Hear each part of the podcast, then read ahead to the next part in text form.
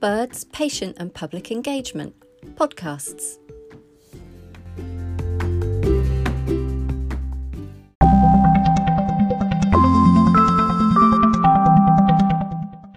Hello, and thank you for joining us. I'm Mel Brook, the Patient and Public Engagement Programme Director for Bird. Today, I'm joined by two rheumatology experts. Dr. Valerie Rogers is a consultant in paediatric rheumatology and child and adolescent chronic pain, and is someone who works with both the Bristol Royal Hospital for Children and the Royal National Hospital for Rheumatic Diseases in Bath. And we welcome back Dr. Sarah Tansley, also from the RNHRD in Bath. Sarah is an academic clinical lecturer in rheumatology who has several areas of special interest. In this podcast, we're going to learn a bit about the background of children's rheumatology services and hear how, as they start to reach adolescence, they're encouraged to develop confidence and independence before transitioning to a special young adults clinic, which is a bridge between paediatric and adult rheumatology services. Hi, Sarah. Hello. Hello, Valerie. Hi, I'm here. Thank you both for joining me today. Well, thank you for having us. I wondered if we could perhaps start with you, Valerie, and if we could talk around um, how children's rheumatology pathway works and, and a kind of a general bit of background into how things work for children when they are brought into clinic. In paediatric rheumatology, we're very much part of the paediatric department within a hospital or in a specialist children's hospital. And so clinics themselves are very geared towards children. So the waiting rooms are usually very child friendly. And we're a big multidisciplinary team. And so there'd be lots of nurses around, there'd be lots of toys for the children to play with, there'd be a, a very family focused, child focused atmosphere. Mm-hmm. And then when when the child actually came into the clinic room to see one of us, there'd often be a nurse in there with us, and the parent would bring the child in. Um, and then we would uh, go through a normal clinic consultation, but we'd be very focused on really working out what was the the best thing for that child within the context of their family. And sometimes they'd go on to have some time with our nurses, or they might uh, see some of the other specialist members of the team. I'm guessing you see every sort of age of child under um, the age of about 18. Absolutely. And our youngest patients are even under one. Wow. That's so young. Obviously, the younger children need adults with them. So, what, what sort of age do they start to become independent and are they able to attend appointments on their own? Well, most of our patients actually still come with a parent, even when they're getting older. But what we try to do is as they go into adolescence, we try to encourage them to have a bit of that consultation with just the young person there on their own. Sometimes that's really hard, and sometimes they don't mm. feel confident to do that. But we try and encourage that. Some young people are very happy uh, to come in by themselves for a part of that consultation from the age of, I don't know, 13 or 14. Some of them, even at 16, don't want to do that without their mum being there. You can understand that definitely. I think i think there's all sorts of factors to this really. I mean sometimes if we've had one of these patients who actually has been part of our team since they were tiny say they were diagnosed you know when they were 3 or 4 and so we might have actually known them for 10 years or more. Uh, and so obviously we develop a relationship with them but you also get into a pattern of how that consultation will go. And because the parent or the carer has usually been the main part of that, uh, it's quite hard sometimes to to change to letting the young person take that the lead in that consultation. So it can be a bit tricky with that moving to uh, having a sort of parent focused discussion to having uh, a discussion led by the young person. Yeah, I can understand that. I mean, as a parent, you feel so protective towards your child, and you you get very used to always being there and always doing things for them. So it is quite difficult to let go. I think. Definitely. Um, and I think when people come into the adult services, it doesn't mean that parents can't continue to be involved. A lot of our mm. adult patients will bring bring a significant other to their appointment with them. People bring husbands, wives, friends, partners, And for the younger patients, actually, their parent may still be, you know, the most appropriate person to bring along as a second pair of ears or somebody to remind them about things that they wanted to ask when they're in the appointment. Yeah. I think the shift is just that we focus more on the the person with the condition as the sort of driving force of the consultation rather than perhaps the parent and i think as valerie says sometimes it's easier to do that when you've met somebody as a young adult um, or as an adult person rather than you know when you remember what they were like when they were three mm. it's very true sarah about bringing people yeah people do of course they do yeah you're absolutely right with that but i think actually um, part of the joy of being a pediatrician is watching these young children mature into adolescents and young people. Mm-hmm. And obviously, I mean, we're talking as though everybody comes in when they're three and they're still with us when they're 16. We might have new patients when they're 14. You know, it, it can be it can be patients arriving at any age. Yeah. But adolescence is such a fantastic and wonderful and scary and weird and amazing time that I think it is really important that even though we know the parents so well often, and even though the parents are so involved in the care, and just like Sarah said, you know, obviously they, it, it's very important often that you have somebody else who can be with you in consultations. I think it's really important though that we give the young people a chance to to learn to manage this condition by themselves because really that's what uh, part of adolescence is about, isn't it? And it's it's really about helping uh, young people go from sort of dealing in that sort of very parent led, child friendly clinic to actually learning to take some responsibility and handle the appointments themselves. And, and that's what's a, a joy to be part of, but also can be quite tricky. Uh, and so working out how we do that is is part of the process of what we'd call transition. But really, it's it's really about giving the best care to our adolescents and young people. Mm. Yeah, mm. and we've tried to make that process easier from the adult side of things in that, you know, as patients transition across, we've moved away from slotting them into our kind of ordinary adult clinics to having a dedicated young adult clinic where mm. we can, you know, kind of bridge that gap um, a little a little bit and help sort of smooth out some of the bigger differences between pediatric rheumatology and, and, and adult rheumatology.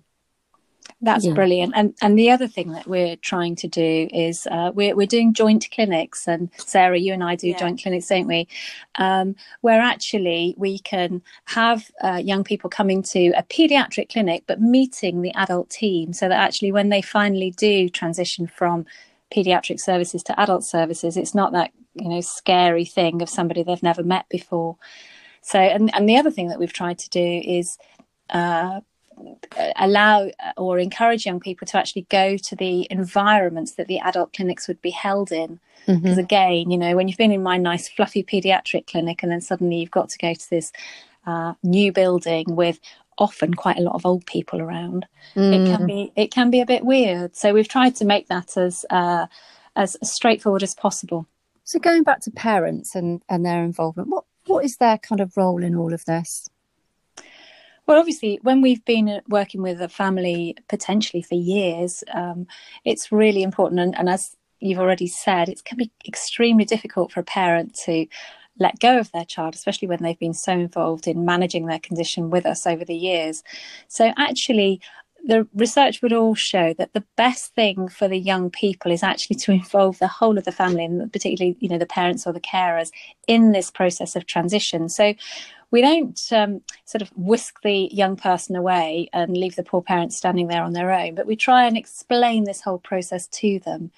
And it can be difficult as a parent, can't it, letting go mm. anyhow. Um, so, so walking alongside the parents or the carers, as well as the young people, seems to be the best way of helping them with that move to sort of growing independence and then confidence to be able to manage things when they do get into the adult setting. And it's really reassuring. You know what Sarah was saying about the parents. It's not a, it's not a cutting off. It's not you hit the age of what, of eighteen and then your your mum can never come with you. but it is really about helping that young person develop those skills for themselves without uh, without cutting the rest of the family off. Mm. Exactly, and, and, you know, in adult clinic, we still see p- patients, you know, who are well beyond young adult clinic who bring their mum with them, yeah. um, just because you know it's nice to have a, a friend, an advocate in in clinic with you, and sometimes that's the best person to bring along, you know, no matter how old you are. Yeah. yeah. I agree. I think it depends on the person, doesn't it, and the relationship that they've got. Yeah. A day shopping in Bath with your mum after after a clinic appointment, I think, goes down well for many years. Sounds perfect. You're it? absolutely right. so the transition clinic that we were talking about outside of the podcast. So this is a this is something that you've set up especially to help um, younger people to get ready to transition. I mean, it sounds great. So, where does that start in the paediatric clinic, or do you do you start it in the adult clinic? Where, can you tell me a bit about it? Well, it's funny because in a way we make it into a sort of a big thing, but really it's part of a young person's progress through any clinic. So, what we try and do in pediatrics is we try and introduce the concept of young people taking responsibility for their own health care uh, from quite a young age. Um, and what, what we know is that young people can get lost as they move from pediatrics to adult care, and that's across all sorts of specialties. So I think we're all quite focused on trying to make this work. So, what we try and do in pediatrics is from quite a young age chat to the young people about gradual stages about them taking responsibility for their own care. And mm. Southampton University and the medical teams down there set up a fantastic scheme called Ready, Steady, Go. And we work through that with our young people right from quite an early age, to be honest, where mm. getting ready means starting to think about do you actually know what your condition is? Do you know what your medicines are for? Do you know when you need to take your medicines? Do you know what to do if you had an illness or if you got an infection?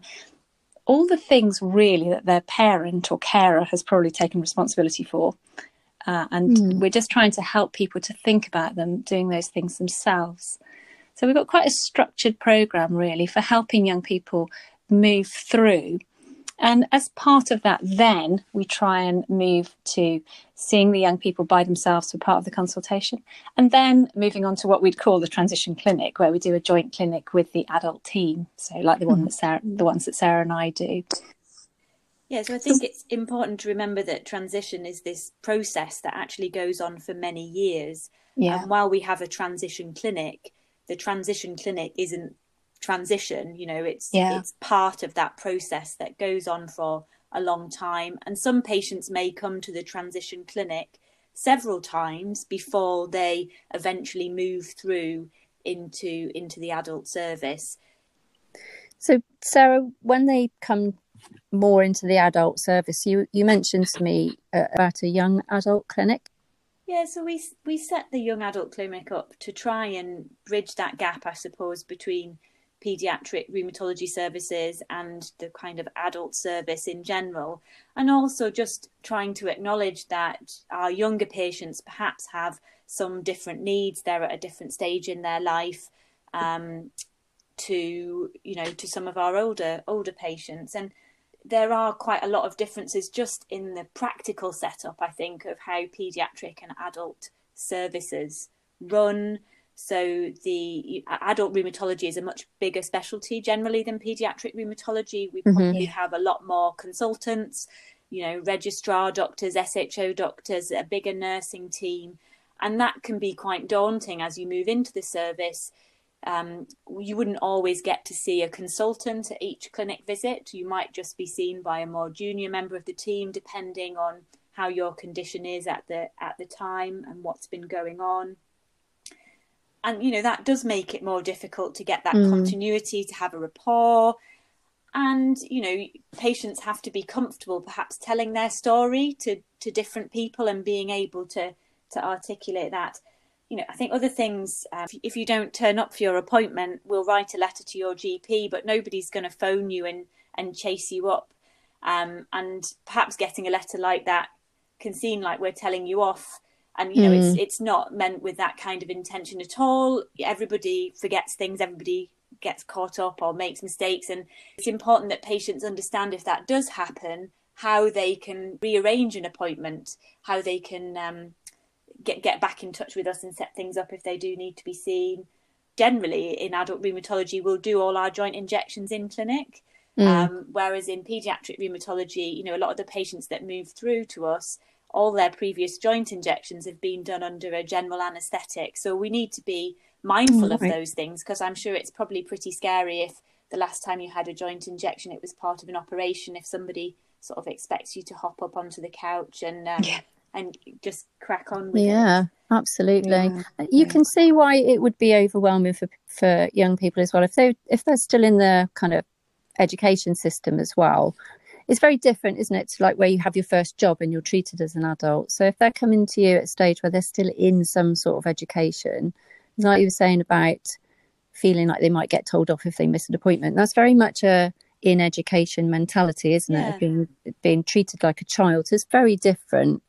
And and I guess this is goes back to why perhaps Valerie said you lose people when they transition to the adult clinics. I can understand why that would happen.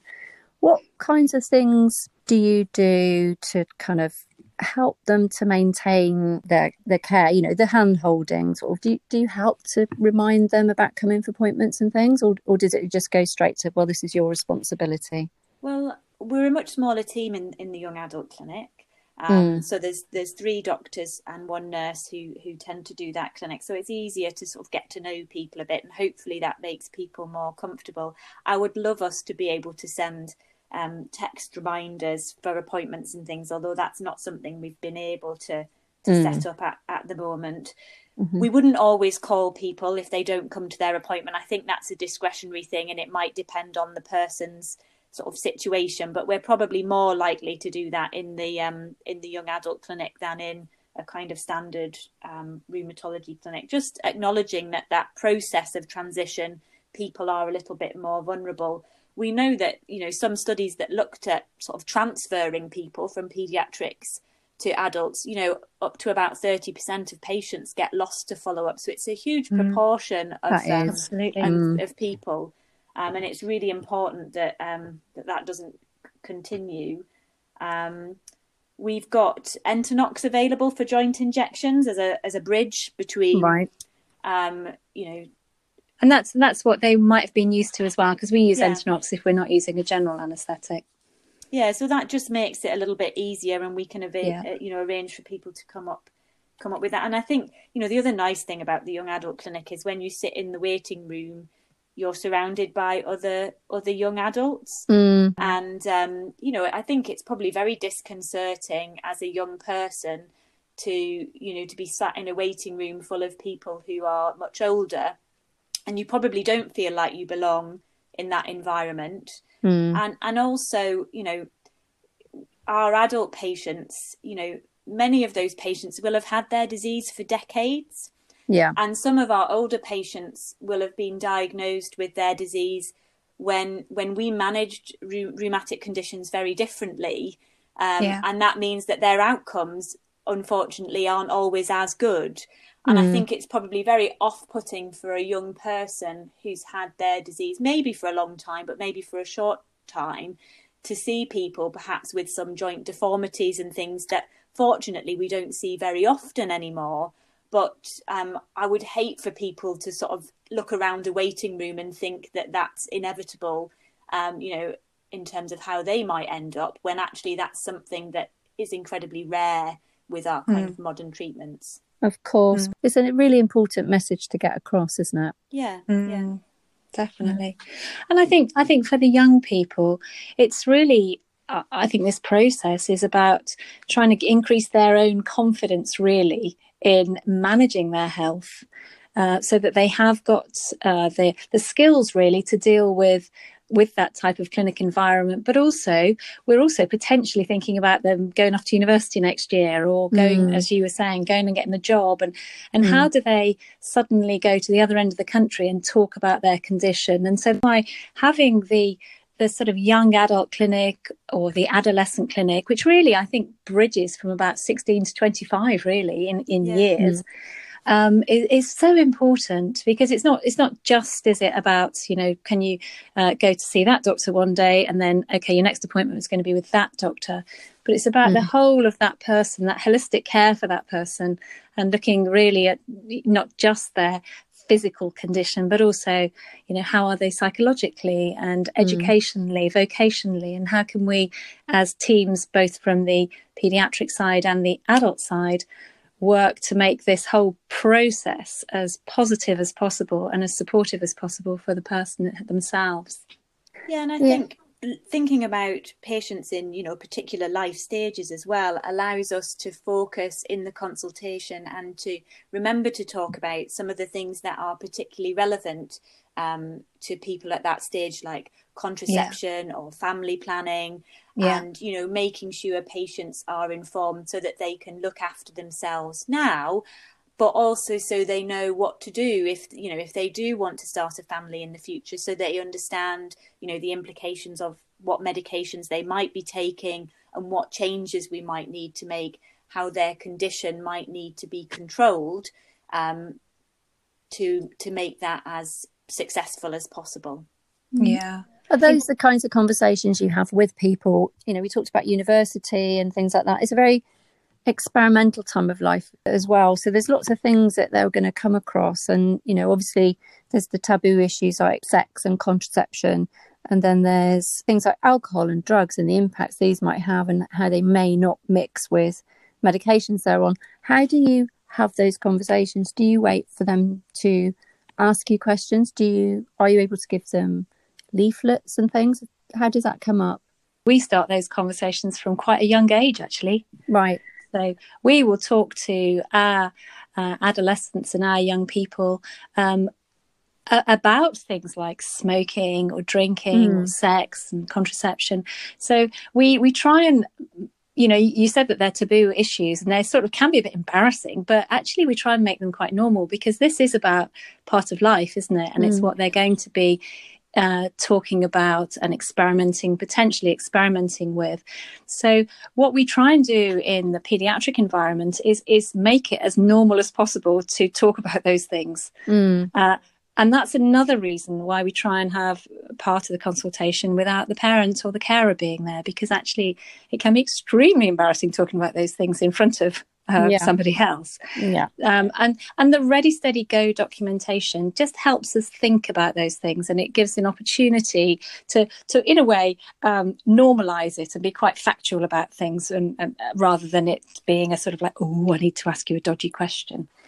Um, I guess I guess with you know social media and the amount of social media and the kinds of things that younger people are exposed to from a much younger age to an extent yes makes that less taboo but it must be very difficult to have a conversation with someone if you're thinking of them in terms of that like we were saying the educational structure where that's kind of a person in a position of authority that's quite difficult so i think this whole relationship building gradually over a period of time years even is so mm. important um, yeah. You know it's yeah. brilliant to hear that you're doing this and, and both, you know, pediatric rheumatology and adult rheumatology, if somebody didn't feel confident to bring up something like that within the clinic, we've both got telephone numbers that you can call, that somebody yeah. can give you a ring back. You know, if you weren't on your own and you didn't want to talk about sex in front of your mum, you can mm. call us, you know, in confidentiality another time, and yeah. you know we can arrange conversations and, and give advice if if we need to.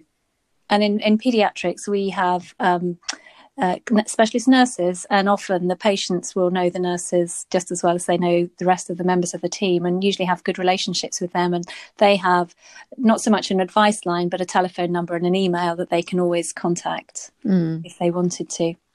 And do you have any really good recommendations for young people? I mean, I know a lot of people like to go online and, and look things up and they can absorb it at their own pace, maybe before they come and talk to you. So, do you have places, you know, any good links that we can share or recommend? I like the Arthur's Place website. I often mm-hmm. signpost people people to that. Yeah, yeah, yeah. That's versus arthritis. They have some good information on their website too. Okay, well, I can put some links in the um, podcast description. That's brilliant. Do you know, it can be just as tricky for the paediatric team to let them go. Hmm. So sometimes when you have got to know a patient and a family really well, it's um, it's really hard handing over that care, although it's absolutely the right thing to do.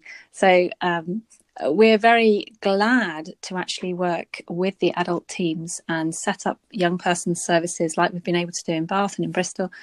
Um, because actually, then you, as a as a paediatrician, you know where your young person, your young patient is going, and actually that's really good. And sometimes what happens is that our nurses, for example, might actually go to the first young adult clinic with that young person, so mm-hmm. that sometimes we actually, you know, have lots of steps along the way. Mm. So we might be seeing the patients in the paediatric clinic and, you know, increasingly on their own. Then we might do this joint clinic where we're with the adult team. And then the next appointment might be with the young adult clinic. But sometimes one of our staff would go to that. And sometimes we even do a catch up back in the paediatric clinic just to be sure that they're okay and they actually did go to their appointments and things like that and then they move into the, the full young adult services. So, uh, yeah, so it's it's it's a lovely process. It's like watching you know watching your own offspring. It's like the the chicks flying out of the oh. nest. But yeah, uh, real continuity of care there. That was lovely. But, but we're in yeah. touch as well, aren't we, Valerie? You know, Totally. The other day, I sent you an email just to let you know how somebody had had got on when they they exactly. moved through. So, yeah. you know, it's it's not you come through and the door closes behind. No, no. I think that's the best case scenario you could wish for, really. We've got a nice team. Thank you ever so much for, for chatting away today. Thanks, Mel. Yeah, thank you very much, Mel. Okay. Thank you, Valerie. Thank you, Sarah. I'll speak to you all soon. Yeah, bye bye. Take care. Bye. bye.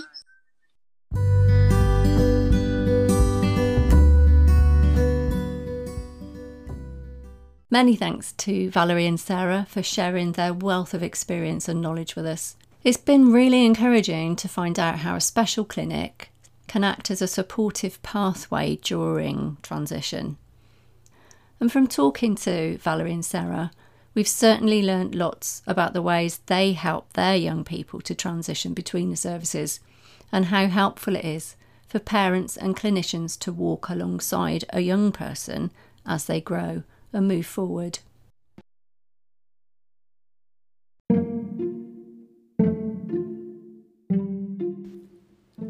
I hope you enjoyed today's podcast.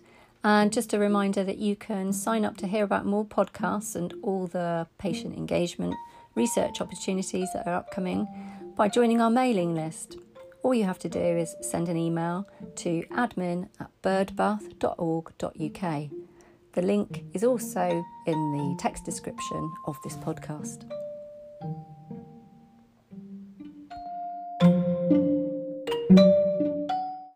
We would also like to thank Healthwatch Bath and North East Somerset for helping to fund this podcast.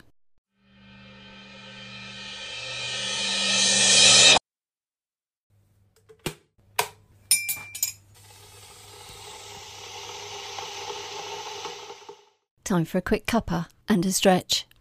While you've got the kettle on, I'd like to just mention our new text and donate service that will help us to fund these podcasts. All you'd need to do is text BIRD to 70460 to donate £5. This costs £5 plus a standard rate message. Thanks for your support.